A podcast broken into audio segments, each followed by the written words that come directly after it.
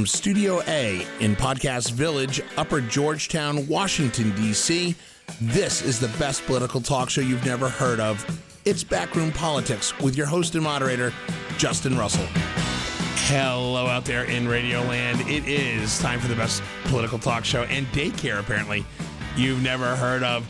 Uh, joining me in studio, uh, this is bizarre. First of all, let me introduce the normalcy here. Across the table from me, he is the former Undersecretary of Commerce for International Trade. He's the one we know as uh, the Honorable Alan Moore. Hello, Alan. Hello, Justin. And to my 11 o'clock is uh, the former Joe Biden political operative and lawyer who is licensed to practice in the great state of Maryland in the District of Columbia. He is Dan Lipner, Esquire. Hello, Daniel. Hello, Justin. And also across the table at the 11:30 mark is our newest member of the team. Oh yeah, oh look, he's smiling. That's awesome. He's enjoying this. Uh, in studio with us is the newest member of the Lipner clan. It's Isaac Lipner. How you doing? How you doing? Oh, he's smiling. Oh, that's awesome. Uh, yeah, so we've got uh, daycare slash political uh, punditry going on. And of course, joining us from the Bay State of Massachusetts, he is the former Huffington Post uh, contributing writer and author of several books, including his latest, Politics on the Rocks. He is Rich Rubino. Hello, Richard. Hello, Justin. You don't have a baby in your studio, do you? no, I don't. Okay, so it's unique to us. Uh, obviously, Rob, Wonderful. Rob, the engineer behind the glass, helping us out. Uh, Charlie Burney, our host here at Podcast Village, always good. And uh, we got a lot to talk about. First of all, there's there's mounting concern in the uh, in Washington about the situation with all of these vacancies that are happening in the uh, in the administration at the highest levels. Uh, today, NBC News is reporting that uh, Donald Trump, the president of the United States, is having second thoughts about uh, the viability of acting Secretary of Defense Shanahan. Uh, in case you don't remember, Shanahan, a former government contracting and aerospace company senior executive, was uh, n- was going to be nominated, but was announced to be the acting Secretary of Defense for the president after the departure of then Secretary of Defense General Jim Mattis earlier this year. The uh, there's been a lot of uh, there's been a lot of controversy about Shanahan, uh, but this brings up a bigger bigger point, and this now ha- means that in the national security realm, we have several, several vacancies that are of concern to many in Congress. And it's now reached over to many of our allies now have concerns. Uh, Alan Morley, start with you. Why is the fact that Shanahan has been acting this long and now the president's thinking about reshuffling the deck again? Why should it be concerning to our allies, and why should it be concerning to Congress? Well, so it's not about Shanahan particularly, um, and it's not even clear how big the second thoughts are. This is not the first time that President Trump, when wh- having having made up his mind and having announced it, and that's what they've done. They they uh, Shanahan was the deputy uh, secretary. He moved up sort of under the under normal uh, under normal he was the times. It deputy secretary He was the deputy secretary. Right. So, he- in unless the president designates someone else, it's it's pretty automatic. The president occasionally has stepped around to the person in line, but we don't need to go into that. He he does things in a very unconventional way, and so Shanahan became the the acting, and then a few months later, uh, while Trump. I, I think was exploring possibilities of other people. He likes generals. He's had a couple of generals. They haven't worked out that well over time.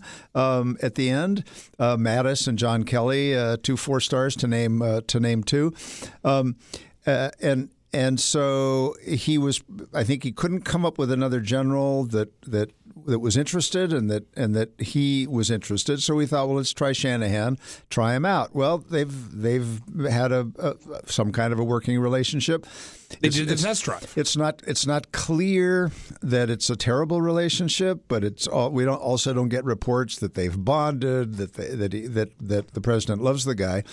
But it's not the first time that even though he's announced a preference, that the president has talked to a few of his old friends, and this is what he apparently did. This is what NBC reports that he did in Normandy when he was there last week. talked to a few guys and said, "Hey." So, is Shanahan the best guy? Or did you have somebody else to suggest? He asked at least three people who, of course, shared that information, Right. and now it's being reported. Right. We don't know what it means. It's it's obviously if you're Shanahan, you're thinking what. What the heck? Um, it's a little unusual that his name has not formally gone forward. But Um, he- but here's the thing: is though, uh, back on May 9th, the president announced in a gaggle that Shanahan was his guy, and they never put his name up formally. Uh, I, I, I guess, Rich, historically, I, I- don't remember a president going in- to the media saying, "This is the guy I'm putting up to Senate. This is going to be your next Secretary of Defense." And then now, uh, over a month later, we still don't have a formal nomination in the hopper on the Senate side, and now there's talk about being replaced. Is is this this is not standard operating procedure? Obviously, Oh no! Well, one thing Trump one thing Trump does is he vacillates, and that's that's step one. And then step two, after vacillating, he talks about how the next person is, you know, such a great guy, just like he did with, um, you know, for example, with Rex Tillerson at the secretary as Secretary of State. Then once Rex Tillerson is fired, then all of a sudden, you know, he goes after Rex Tillerson. The only precedent I can think of about this was actually back in 1979. And Jimmy Carter, at the time there was the energy crisis. Remember, you know, you had the gas Right. lines, you had Right. protests and everything else, and you had um, so there was a lot of enmity toward President Carter. And that year, on July 4th of 1979, Carter came out and just said he's going to fire six six government six actual cabinet members on the same day. And he's just going to rejigger his entire administration. That's a little bit related. I mean, it just shows that you know Jimmy Carter was willing to. He had a summit in Camp David. He brought a lot of officials up there. One of them being Arkansas Governor Bill Clinton, and they all basically agreed that there needed to be a new approach. In Trump's case, I mean, that's exactly what he does. He tries somebody out. If he doesn't like him, he brings in some. He brings in somebody new, and he has no problems necessarily doing that. And when he when he fires one official, he has no problems bringing up a deputy and having that deputy is in the role of acting. I mean, you look at how many acting members of the president's cabinet there are. It's really um, it's really it's really astounding. And my guess is if Shanahan then comes out goes up then kind of goes rogue against the president, Trump will then come out and talk about what a, what a nasty guy or what an aw- horrible person, as he said about Nancy Pelosi, uh, Shanahan is. So as I say, Trump does one. The first thing he does is vacillate. Then is if, if Shanahan says nothing about it, he's going to Trump will probably ignore him. Otherwise, he'll talk about what an awful job he did Right. and why the next person doing such a great job. right, Alan? What you want to? Yeah, I, I- yeah. I, I, I don't. I, I, I think it's interesting history to mention Carter, but to, for a guy in a desperate position to say we're going to have a major reshuffle uh, strikes me as interesting, but but but not uh, a, a precursor to this. What, Right. What what's what what what this reminds me of um, is what he just did, what the president just did with two potential nominees for the Federal Reserve. Right. He announced it was announced that these were his These are guys. the guys. And then, of course, as the as the as the the the the, the background checks occurred and people they things they'd said and done emerged, suddenly they were out. Now Shanahan is got the job. He was Senate confirmed.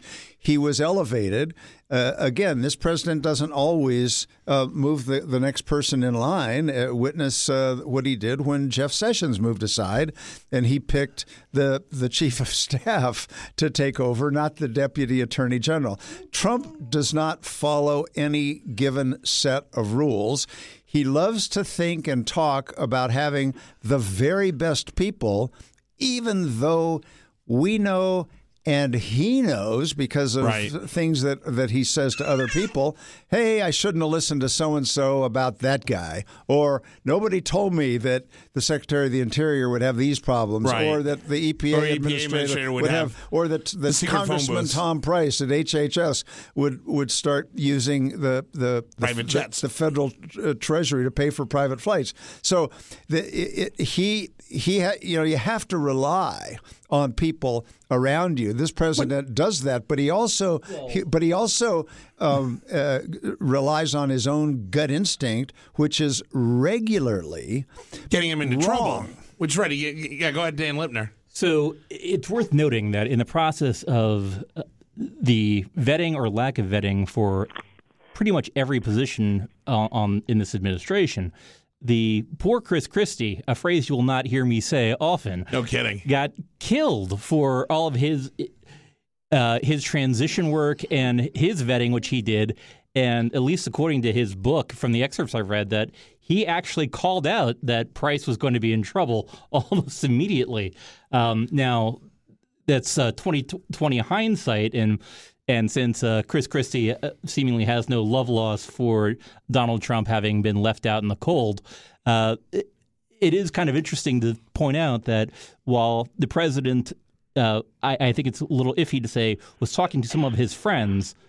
I don't know if this president Yeah. has friends. He has people who, who, who ingratiate themselves that's upon true. him, and then they immediately flip on him and dump this stuff No, information there's, to the there's press, truth in that. But here, here's here's my question, though. NDA or not. Yeah, that's, that too is true. But here's here's oh, the Dan, concern. you're just jealous that he didn't talk to you That's and call you a friend. That's true. Hey, but but here's here's the concern: is you now have an acting Secretary of Defense, you have an acting Secretary of Homeland Security, Acting chief of staff. acting Chief of Staff. You've got, I mean, your top five cabinet positions. Oh, Isaac's getting a little fussy. Uh, the top the top five. He- top he- he- five very positions. About, uh, Trump, Trump's uh, lack of decision making. Oh, that's that. That could be. You've got the top five folks in that that are dealing with national security issues. You just had the departure of the senior economic advisor, I- Alan Moore. To me, I- I think that do are, are Americans expecting more continuity? Should they expect or demand more continuity at the highest levels when you're talking about national security and the economy? Well, across the board, the government is uh, at high at the highest levels is is, is filled with vacancies. Um, But should, we've never, should, I've never should, seen it like this. should- no, it's it's it's it's his, Transition period. it's You'll never his- see this. It's historically high. Having said that, uh, you say should the people e- expect more? Absolutely.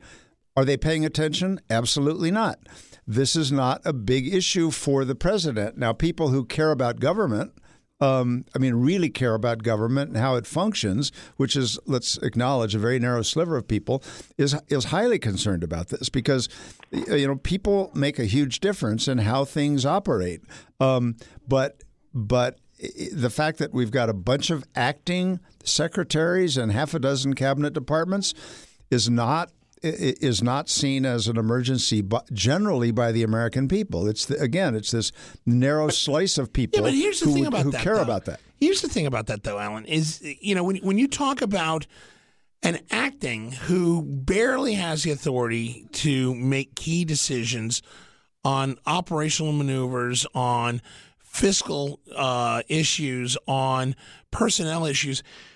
When you start talking about the, the Secretary of Defense, the Secretary of Homeland Security, the two biggest uh, names in national security in this country, for there not to be any sort of permanent presence at the helm transitions down the line to bad morale. That bad morale, you don't want these people having bad morale. DHS is notoriously bad, and it's, worse not, now. It's not just bad morale, and I have no doubt that is a thing to be worried about.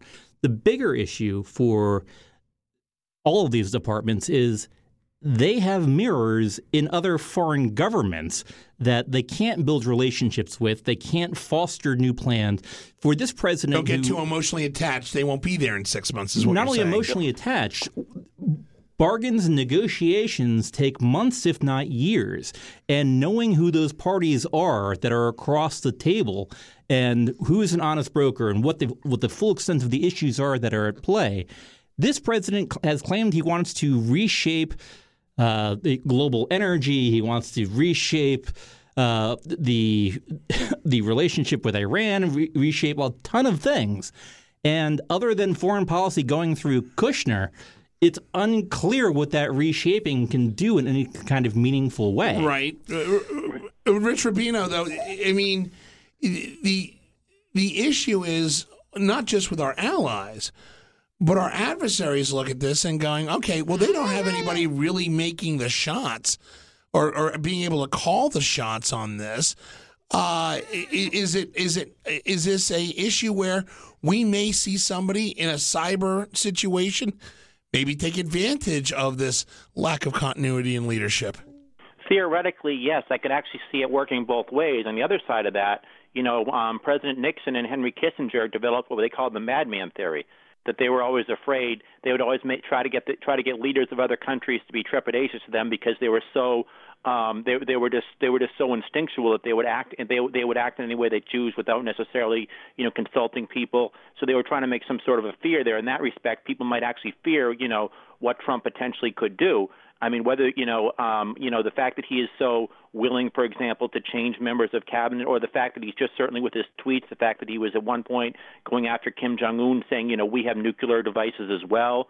Um, that could actually, in some respects, make it more, more fearful for foreign leaders. But I think what Trump I think what this, they're starting to look Trump more or less as kind of I think an autocrat in one respect because which I think what Trump essentially wants to be. He doesn't necessarily, you know, want to have to rely on a chief of staff to have this whole this whole this organization where the from top down organization kind of like a corporate type of a structure. I think he wants to make a lot of these decisions himself. I think if for example, you know, he certainly would be happy. I think my guess would be if there were no such thing as the United States Congress or no such thing as checks and balances in terms of for, in terms of foreign leaders I don't. Mean, I didn't mean to make her cry. it's a him. It's Isaac. Him. It's a I'm him. sorry. I'm sorry. Him make you cry. Um, in terms of in terms of foreign leaders, you know, one thing that they could potentially think, and I'm not talking about the presidential level, although there is certainly the possibility of impeachment, but I doubt he's going to be convicted. But when everyone they're dealing with, it's the lame duck syndrome. Everybody that they're dealing with, they know could not be here in six months. You know, that's why, for example, every time that a go- every time when a governor gets elected for a second term, they don't immediately say, "I'm not going to run for a third term," because they want other they want other st- other other leaders of other states. They want members of the legislature to think they're going to be there for a long period of time. Um, I think that there's always that that that that fear with certain members of the Trump administration. You know, as much as he lauds them, as much as he praises them, um, six months from now, they could be having somebody with a completely different agenda, Right. who's more who's more perhaps Trump centric. All they have to do is something that's not that does not fit into Donald Trump's mold, or perhaps be too accommodationist with the with the Congress, with a foreign leader, something to that effect. So I think they're just scratching their head because one thing I think foreign leaders and I think just people in general want is continuity. They want the same. They want to know that this administration, this is what their policy is going to be, not that they're going to vacillate and they're going to change, and that they could change essentially on a dime, or for that matter, based on Right. political considerations Right. in the United States. Dan Lipner, then Alan Moore. So it actually goes a bit bigger than this, and stepping away from just the foreign policy vacancies to the the man, madman theory of government. And the, in this case, the madman is our guy that's in, in the presidency. The surrealness of the Fed last week, talking about it stepping in if the economy faltered because of the risk of the tariffs that Trump has been threatening to uh, levy on Mexico. Thankfully, he's backed down from that. However, the Fed stepping in as a normalizing actor to tr- try to use its tools to undo the economic chaos that this president would be wreaking is something to note and also something to be fearful of. That's something that the Fed is not supposed to be involved with at all. Right. And this president's actions and I have no Right. doubt this president is thankful for the Fed's statement since it it uh, helped Wall Street, but it's definitely something to be troubled by. That even within our own government, there isn't a whole lot of faith in what this president is going to do, and worse yet, what other people have to do to respond to it. Alan Moore. No, I. the president may or may not have been pleased. I was pleased um, because the market went back up five percent um, after after uh, after the Fed chair said we're paying attention. We're you know we have we have things we, we would be prepared to do um, because they're looking at the broader metrics here, and they think if the if the tariffs would have a disproportionate negative impact, um, there, there are things they would be willing to look at and consider, and, and that was the kind of reassurance that, that Wall Street wanted uh, uh, uh in, in, response to this crazy idea. I wanted to say something because because Rich made an interesting point historically about Nixon and, and Kissinger, and and and the difference between those guys back then. You, they knew what they were doing. You kind of imagine yeah, thinking, yeah. thinking that this, is a conscious plan. You know, we'll yeah, be a little you're right. good cop, bad cop. Um, we'll watch out for the madman. We don't have that conscious activity here. We just have a madman. We just have a guy. Oh, who, we don't have good who, cop, bad cop. We just have cop. Who, we just have the one this one guy, and and and who who will tweet. Um, uh, off the top of his head, and then sometimes get really lucky, and we'll talk about that later. Yeah. Um, uh, it and and then and then also simply say he'll declare victory and walk away um, when he thinks mm, maybe I got out over my skis on that one. Um, so. So there's there. I, I, wanted to say one thing about if you have per, if you have permanent members of a cabinet, that, that that is no guarantee whatsoever. We know that with this administration, and, and not just this one, but particularly with this one. So you have a secretary. That doesn't mean the rest of the world knows. Okay, everybody's in place. Great, we're fine. It's as Rich said. This president likes to be the decision maker, and mm-hmm. if he mm-hmm. wants to grab something from defense, from homeland security, from any other part of government, he's going to take it. Yeah, but the problem with that, that secretary. Yeah, but the problem is that, and, and I think it was Dan and, and Rich that pointed out, is that, you know, you have foreign counterparts. And there's a lot of key decisions that are made between the uh, the minister of you know the defense minister of England and our secretary of defense, the secretary, the minister of public safety in Canada, and our homeland security secretary. Those are big, big deals that are happening on a daily basis that there's no way that a permanent minister is going to start making long-term decision, long-term strategy goals on on stuff that amounts to our national security with somebody who's not going to be there in three when, Let me remind when Condoleezza you. Rice let me, let me remind was, you. was both national security advisor and secretary of state. There was nobody that doubted for a split second that she didn't have the ear of the president immediately for any issue she discussed. Who was it, making the who was but, making the call on this stuff? But but the point is, it's the point is, it's not about whether they're permanently in the job or acting in the job. And just and just to to to pick on the example you used, there ain't nothing permanent about ministers in the U in the UK government right now either. So that's true. So, that, so okay, okay, they're, they're constantly churning, but. But one of the things that happens when you're acting, when, when you're an acting member a, at a senior level, is you are by your nature cautious because if you if if you get too assertive or aggressive as an, eh, serving in an acting capacity, you run the great risk of offending your president, um, your higher up if you're in a cabinet agency, uh, or or people in the Congress. And so it, it's why we so rarely have acting people as a as a normal plan. Uh, when I served as Undersecretary of Commerce, I was able to go in as an acting but it's because I came from the Senate and I knew the people on both sides in the Senate, and they blessed me going down to become acting undersecretary before I later got confirmed. Confirmed as the sec- it's, high, it's highly unusual to do that. It's not unusual when somebody leaves to put somebody in on an acting basis, but they've already presumably been confirmed, so they've got some uh, credentials and credibility. Mine happened to come from from the Senate. It's just unusual, but it didn't mean. But but if you're acting, you're more cautious. You're more careful. Well, you're not going to be making key. You're not going to be making key decisions. Well, you might. You just have to be careful because well. it could get. It believe me, it can get you into trouble. But but in this case, you can be the cabinet secretary. Anytime, anytime make that, a decision and still be in trouble. Just, anytime that just I've ask met Kirstjen Nielsen, ask Jeff Sessions. We got a whole bunch of of sitting members who, as cabinet members got got walked out the door. Zinke at Interior, uh, DeVos is kind of walking on thin ice. Um, secretaries or were secretaries, and they're gone now. But but I can tell you right now that in dealing with uh, foreign governments and dealing with at the secretariat level here in government, anytime that I've gone in and made an ask on something that was high level, that was a key policy strategy, the acting would always say, "Yeah, we can't pull the trigger on that. I just don't feel comfortable." Pulling that authority right now. I'm the acting. And that just brings everything to a standstill. I mean, that that's just bottom line. Well, it, okay, you're you're you're overstating the case. Decisions are made constantly. Usually, negotiations with other countries take months and years. They can be slowed down. Sometimes they may not be able to, to make the final decision. But with this president, even when you make a decision, but, the, but I'm talking about day to day operations inside the department. Day to day operations go on. Every time we have a new election, you've got a lame duck, you've got an acting, you've got a time for new people to come in. It's there's nothing unusual. What's unusual is that right now, two and a half years in, we've got more vacancies than than I think historically just about any other administration has ever had after just six months and they don't have names for right. a lot of senior jobs. Right. All right, we got it. All right, I'm, I'm, I'm getting like all kinds of weird hand motions from the booth right now. Uh, we're going to take a break. Uh, when we come back, fake news or fake tariffs?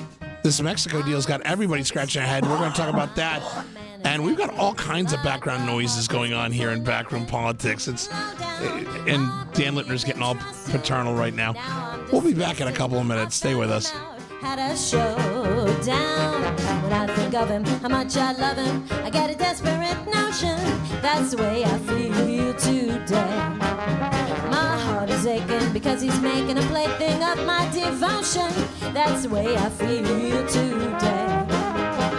Without any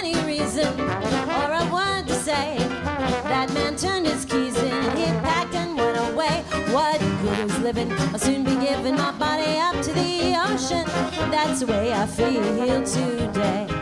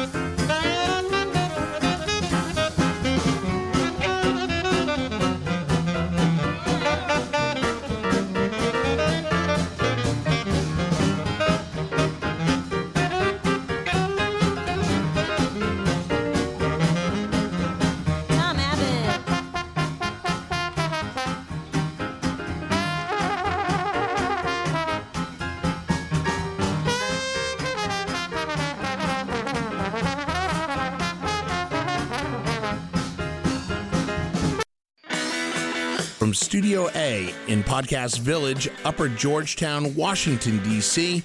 This is the best political talk show you've never heard of. It's Backroom Politics with your host and moderator, Justin Russell. And we're back here in Studio A. Uh, Rich Rubino out there in the Bay State. In studio, I got Alan Moore, Dan Lipner, latest edition, Isaac Lipner. He's, uh, oh, it's feeding time apparently here in Studio A. Behind the glass, uh, as always, Rob the engineer and Charlie Burney keeping us honest, our host here. Uh, so I, I'm sure everybody listened to our show last week, were with concerns about really expensive Chipotle and guacamole.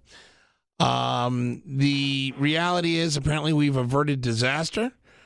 Uh, the president, in his negotiating prowess, has managed to set down the hammer and convince the Mexicans, scare them off their roost, and get them to sign on on all kinds of stuff like. You got to talk into the microphone, actually, that Dan. they signed on two months ago. well, now you see, now you- spoiler alert. You got to let me him lead in. Lead in, and You, you, you ruined my lead in, dude. Feed Isaac. Oh, let me run this show. The um. So yeah. So as Dan willfully pointed out, all these great negotiation tools were point were done apparently back in December or or early April, and there's all kinds of questions going around, and uh, there's so many. so you're both wrong. I, we're both wrong. How are we both wrong? How are we I both was wrong? letting you. I was letting you have it. But All then but- but how are we both wrong? Well, when you said all of these things were were agreed to way back, we don't even know what the it is. There's some missing pieces. Wait a minute. Donald Trump had a piece of paper at the press gaggle today. It said it had all the details of the. He had boxes of paper that showed him uh, d- sh- disconnecting himself from his businesses. Nobody's seen any of the papers in those boxes. That's true. That's true. there are some things. It, it, it, it he way, way, way overstated what was achieved. Did he? This president, So, so Did there's he? no I- question. I don't believe that. There's no question about that. But um, w- there's still some details we don't know, and there are were a few things that were that were quote, Pre-negotiated? that were, quote, well, no, no, that were quote new. Yes, much of it had been coming together over recent months. Some of it by poor former Secretary of DHS Kirstjen uh, Nielsen, um, uh, who had parts of it together. Uh, some of it takes is going to take action by the by the by the legislature in in Mexico. Apparently, changing their asylum rules. Uh, they're going to send more National Guard people down to the border than they had previously agreed to. Um, and then there's there's other stuff that, that, that that's not clear. it's Here- like but- 300 more National Guard Yeah, people. it's- and the nat- numbers that- the actual- and apparently the- the, the- Mexican National Guard has existed for all of 20 minutes. It, actually, actually, the number is 400. They did increase it to 400 pers- additional personnel. which I believe it gets it up to 4,000, which for a border size that large is. I think the new number is six thousand. 6,000, it is. And I don't know what the original number was. The fact of the ma- uh, uh, uh, look, we can we can agree. Let, let's let's let's try to get the facts as accurate as we can before we ridicule the the deal. Much of it had been agreed to. The president exaggerates what was achieved here. Um, if you all remember, a week ago at this table, I said, you know, I have this feeling that we're not going to be imposing those tariffs. It wasn't because I knew how it was going to play out, it was because there was so much pushback from everybody you can think of against this particular presidential had- endorsed strategy. You had the Mexican foreign minister coming out as late as yesterday saying that, you know, a lot of the claims, we don't know what is coming out of Washington. We this is the first we're hearing about this stuff. Well, Like, that was that was you- the big claim about they're going to buy a lot more of our farm products, and no one knows what that refers to. Right. That was the big one that we don't know what that is. It was not part of the conversation. It's not part of anything. Well, well, there was also, uh, according to the Mexican foreign minister, he's saying that you know the deal on uh, detention protocols in Mexico. He's like, I don't know what this new stuff is, but we've got a signed document from back in December. Uh, there's all kinds of mis uh, misfires, over exaggerations, uh, just just amateur mistakes being done on something that's being that on negotiations that are happening with our largest trading partner or one of our largest trading partners. So, so this is another case where the president ignores the advice of just about everyone around him. Probably a couple of, of folks said, "Yeah, do it. Yeah, do it." Um, uh, but but by and large, the people inside the White House, in the cabinet, out and around in the Congress, both parties don't mess with this. Don't do this. You're you're abusing your tariff authority, et cetera. And and this isn't the way to get them to cooperate by holding a hatchet over their head um, and say you're going to pound them if they don't do something. Much of which they've all you've been talking about for months and that they've agreed to do. Then, when they agree to something with a few tweaks, then you claim victory and you say, Look at what I did. I was right all along. And now we've got this great deal and it's going to fix everything. The president's creating a new problem for himself because, as, just as he's claiming we've got this brand new deal, uh, we'll see what the immigration numbers are three months, six months down the road, and I don't think they're going to be that different. And then he's going to have to figure out how to explain then this great new deal Uh, that the that immigration numbers together. should not be glossed over. Uh, even though I, I have a baby in my arms, so therefore cannot pull up the numbers myself. Uh, I- I believe uh, illegal border crossings are on their way up, much Correct. much higher than they were at the conclusion of Obama's administration. Correct. And this president, who's been uh, shouting from the mountaintops how But- much but better the thing and about stronger that. he But- will but- be but- on but illegal here's the thing about that No, is- this is why this is no, no, no, No, no, but- but here- this no, is hold what on, tr- hold on. triggered his threat against the Mexicans. No, I- I understand it's what- We're- what's taking triggered it, but he- these- he's- he's because no we've longer got the new guy in the- thousand people a month coming He- he's across. no longer the It's new why guy in he- the job. It's why he fired uh, Kirstjen Nielsen. No, no, no. I mean, he's But he, he's creating he is creating his own crisis. Yep. He is literally creating his own problem.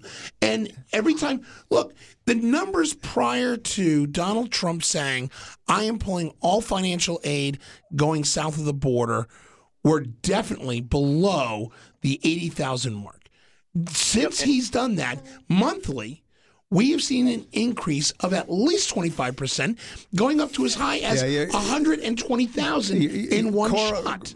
uh, correlation here is not causation. The the the the reason that those numbers have risen is not for for, for one. Per, it's not this point or that point or You're- another you're- Tell point. but me you're, that you're- Donald- you're- you're giving this president more a, a, a more generous uh, take on on the nature of the issue. Mind you, in any other circumstance, I would actually say that would be accurate. However, this president, correlation and causation, he. I don't know if he knows what those things mean. So I'm the- not. the- I'm not having the debate with him. I'm having the debate with, with Justin, who's saying because we said we were going to cut back our aid, which we have not done, um, but because when we the started, President of the United but we States started talking announces about that- when he started talking about it.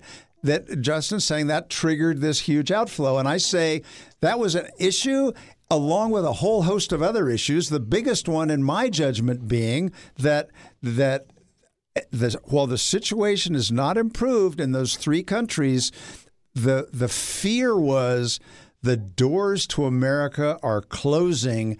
Get going now. It's your last best chance.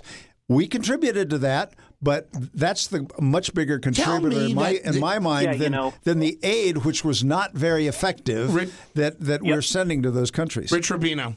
Yeah, it's fascinating. Um, first of all, whenever I see that, whenever I hear, you know, the pre- the president the president essentially declaring victory, I always think of what George Aiken used to say in Vietnam. The senator, the moderate Republican senator from Vietnam, used to say, "Just declare victory and go home." And that's essentially what Trump's geopolitical, that's Trump's grand strategy on almost everything. You know, he holds up a piece of paper and he says, "I have this agreement right here, one page." You know, the Mexican government says what, but you know that then I can't, it's almost like Joe McCarthy used to hold up this used to hold up this piece of paper he go to rallies and he'd say that you know there are 209 communists and have them on this piece of paper, not show the piece of paper. Um, in terms of Trump, not only but is it an issue with border crossing, but also the trade deficit. Remember when he was running for office? I mean, trade. I mean, tariff he all that's this is the one thing that Donald Trump has believed in his entire political life is tariffs as a grand strategy, whether it's retaliation, recriminations, or economic um, prosperity for the American people, bringing in revenues. He wants tariffs essentially for absolutely everything, and the trade deficit. Um, which one of his big issues was not only the but was not necessarily the budget deficit. We're going to decrease this trade deficit. Everyone's everyone's um, ripping us off. The trade deficit is not going down. The trade deficit is at record le- is at record levels right now, as are the out as are the the as is the immigration in terms of um, immigrants coming from Honduras and Central and Central American countries. So you know he's going to declare victory no matter what, and he's going to, as they say, he's going to declare victory and go home. But the question really is, what is the victory here? I mean, and he can he'll I- negotiate look, absolutely. I- I will tell you right now, Of, of the issues that this president has proclaimed that he was going to fix because it was easy, are any of those numbers going in the right direction? Any of them? No. no. I will tell you right now. But he'll, as, but he'll as somebody, make it out that he'll make it out somehow. Somehow he'll say the exact opposite, and he'll say that he's fixed this, he's ameliorated this, and there are people in this country who are going to believe everything that he says, and they're going to say that you know what the president's saying, it essentially must be true because there's such confirmation bias. As, as long in as this Fox News doesn't cover it, keeps- yeah.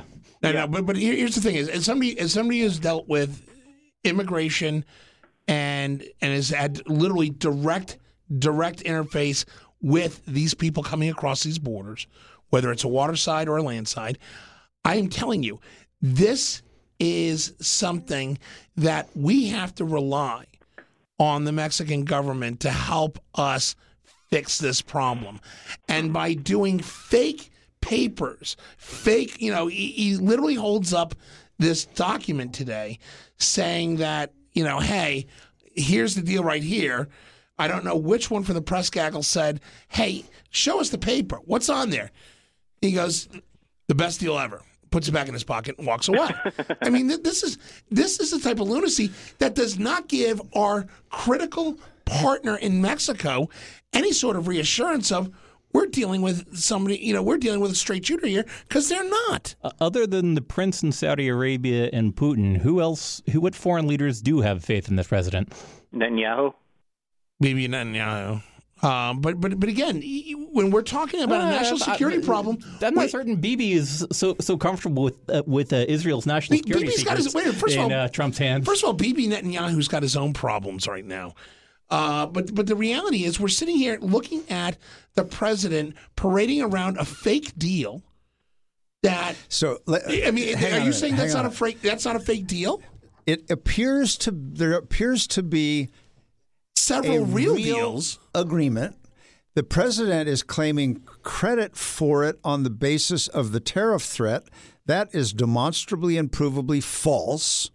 But it looks like these various pieces that have been in the in process for months, some pieces agreed to, some not finalized, are now part of a written agreement. And the tariff threat appears to have made a bit of difference at the end. Now, what the president does, as he's always inclined to do, is claim full credit and link e- event A to, to event B.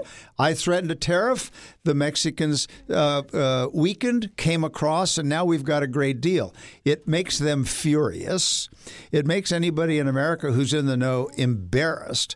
But the bottom line is, as you accurately say, Mexico is our critical partner. We have not treated them well for the last two years, two and a half years. We imposed uh, a whole set of steel and aluminum tariffs on them uh, and on Mexico. We threatened them. We we we we put them down. We put the, we put Mexican people down. I mean, originally in his in his first comments, the president talked about about Mexicans being the the the, the thieves and rapists, but Mexicans are not the ones coming across.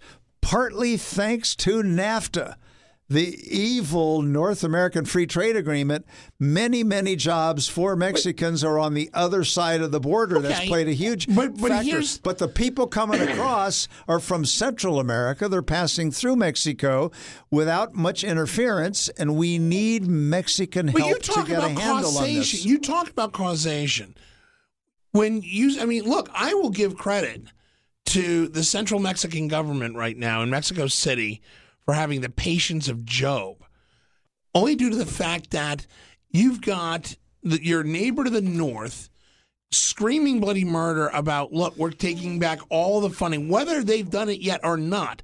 That threat still gets broadcast throughout Latin America that key funding for key issues down in whether it's criminal justice support or training, whether it's helping in humanitarian aid, that word gets back. That means that the chaos that's currently in Honduras is going to get worse in Honduras. I can't stay here. We're moving out. What incentive is there for the Mexicans to say, you know what, we will help now? Well, the, the the real problem is, as Alan has correctly pointed out, we're not actually talking about the problem. The problem is the governments in Central America, where all these folks are coming from, are in chaos. They are essentially failed failed narco states. And the question is, how do you stabilize there? So as long as people are fleeing, as while it, there's some debate as to whether or not they're refugees or economic refugees, regardless, they are fleeing because there's chaos in their homeland. Now, we can choose to sit there and go, hey, we're just going to build a wall. Uh, sorry, it sucks to be you. People are still going to flee. And the question is, what do you do? And the question is, at a couple different fronts, the humanitarian aid side of it, if that humanitarian aid is first sufficient, and if it is sufficient, is it being distributed in some kind of fair way? I don't know if that is true, and Alan, I'm sure can speak And, to and that I don't want to get detail. I don't want to get into a discussion about But even our hawk president, if he wanted to offer military aid to stabilize, it is not an unheard of thing. In fact, there's an, a big argument within foreign policy land that the strong arm dictators generally take control when there is that kind of chaos. So those who are not necessarily just in it for their, their themselves look, and their and their glory, the We have the- never- the we United have States, not in dealt theory, with- could back a strong strong man to simply clean up the streets. we have we have John dealt Bolton with love that. we have we have dealt with in the past dictators in Latin America. Whether you want to talk about uh, the Sandinista government, whether you want to talk about uh, you know the military junta in in Panama, It's not just Central America. It's all it's all over the planet. Yes, you, you know, but, but but here's the thing: is we have never dealt with a trans global network of criminals. The way we have to deal with the Sinaloa cartel, the way we have to deal with MS-13, the way that we are seeing the rapid rise of gangs. You're, you're, you're- saying Pablo Escobar was not a transnational threat? Pablo Escobar was part of the government. I will give you that. But the government also tried successfully at the end to, with the assistance of the United States, fix that problem. Yeah, they with got the assistance of the they United got States. him. The but what we have El, not El dealt with. Chapo was the Mexican government quickly realized this was too much for them to deal with, and they extradited. But look at the two countries you're talking about. You're talking about Colombia and Mexico. The reality is, those two are far more developed than we've ever seen coming out of Nicaragua, El Salvador, and Honduras. That's bottom line. Ar- arguably because we paid a lot more attention that and helped to them. Colombia and Mexico, yes. Yes. They're key trading partners in Latin America. Prior to the cocaine epidemic of the 80s, what was our interest in Colombia? I, my, foreign policy expertise does not go that far back, but I'm going to go out on a limb and say not significant. It, it, it- no, it was very it was very strategic back in the day. You're talking about you're talking about a key port uh, in stemming the tide of communism in Latin America. You're talking about the back- country that right next back to the to Truman Doctrine. That's No, no, but what, no, but what I'm saying is, you asked what the strategic value was. We now know what it is. No, strategic value. We've des- we, we've decided strategic value all over the place. I'm saying specifically Colombia, and outside of the strategic value of I, I see what you're saying. aid, All right, I see what you're saying. I'm going to go out on a limb. It's, it's But- but the bo- until but the, the bottom line cocaine is- epidemic but- when but- we really focused our attention, and lo and behold, that attention in a focused, reasonable way can actually produce results. Alan Moore. Yeah, no, our, our, our strategic interest there was the, the, the mass production of drugs that were finding their way up here. Um, and and the fact that, that it's a big country with with with a, with some traditions of interest and that, that had some potential. Um, the, the the sad fact of of the, the three countries that are providing most of the, the current refugee current uh, not refugees Triangle. f- f- certain people coming uh, seeking to get to America don't have a lot to offer us other other than trying to stop the flow of people. now, the role of Mexico in all of this is is is worth noting. There's a huge distance between between Honduras and and America. You got to cross Mexico. Historically, people who are fleeing persecution go to the next country over, where if they can be safe, they hang out for a period of time in the hope that they will return. The problem has become now that that um, that that America is a magnet for Latinos um, throughout uh, uh, Central America and Mexico.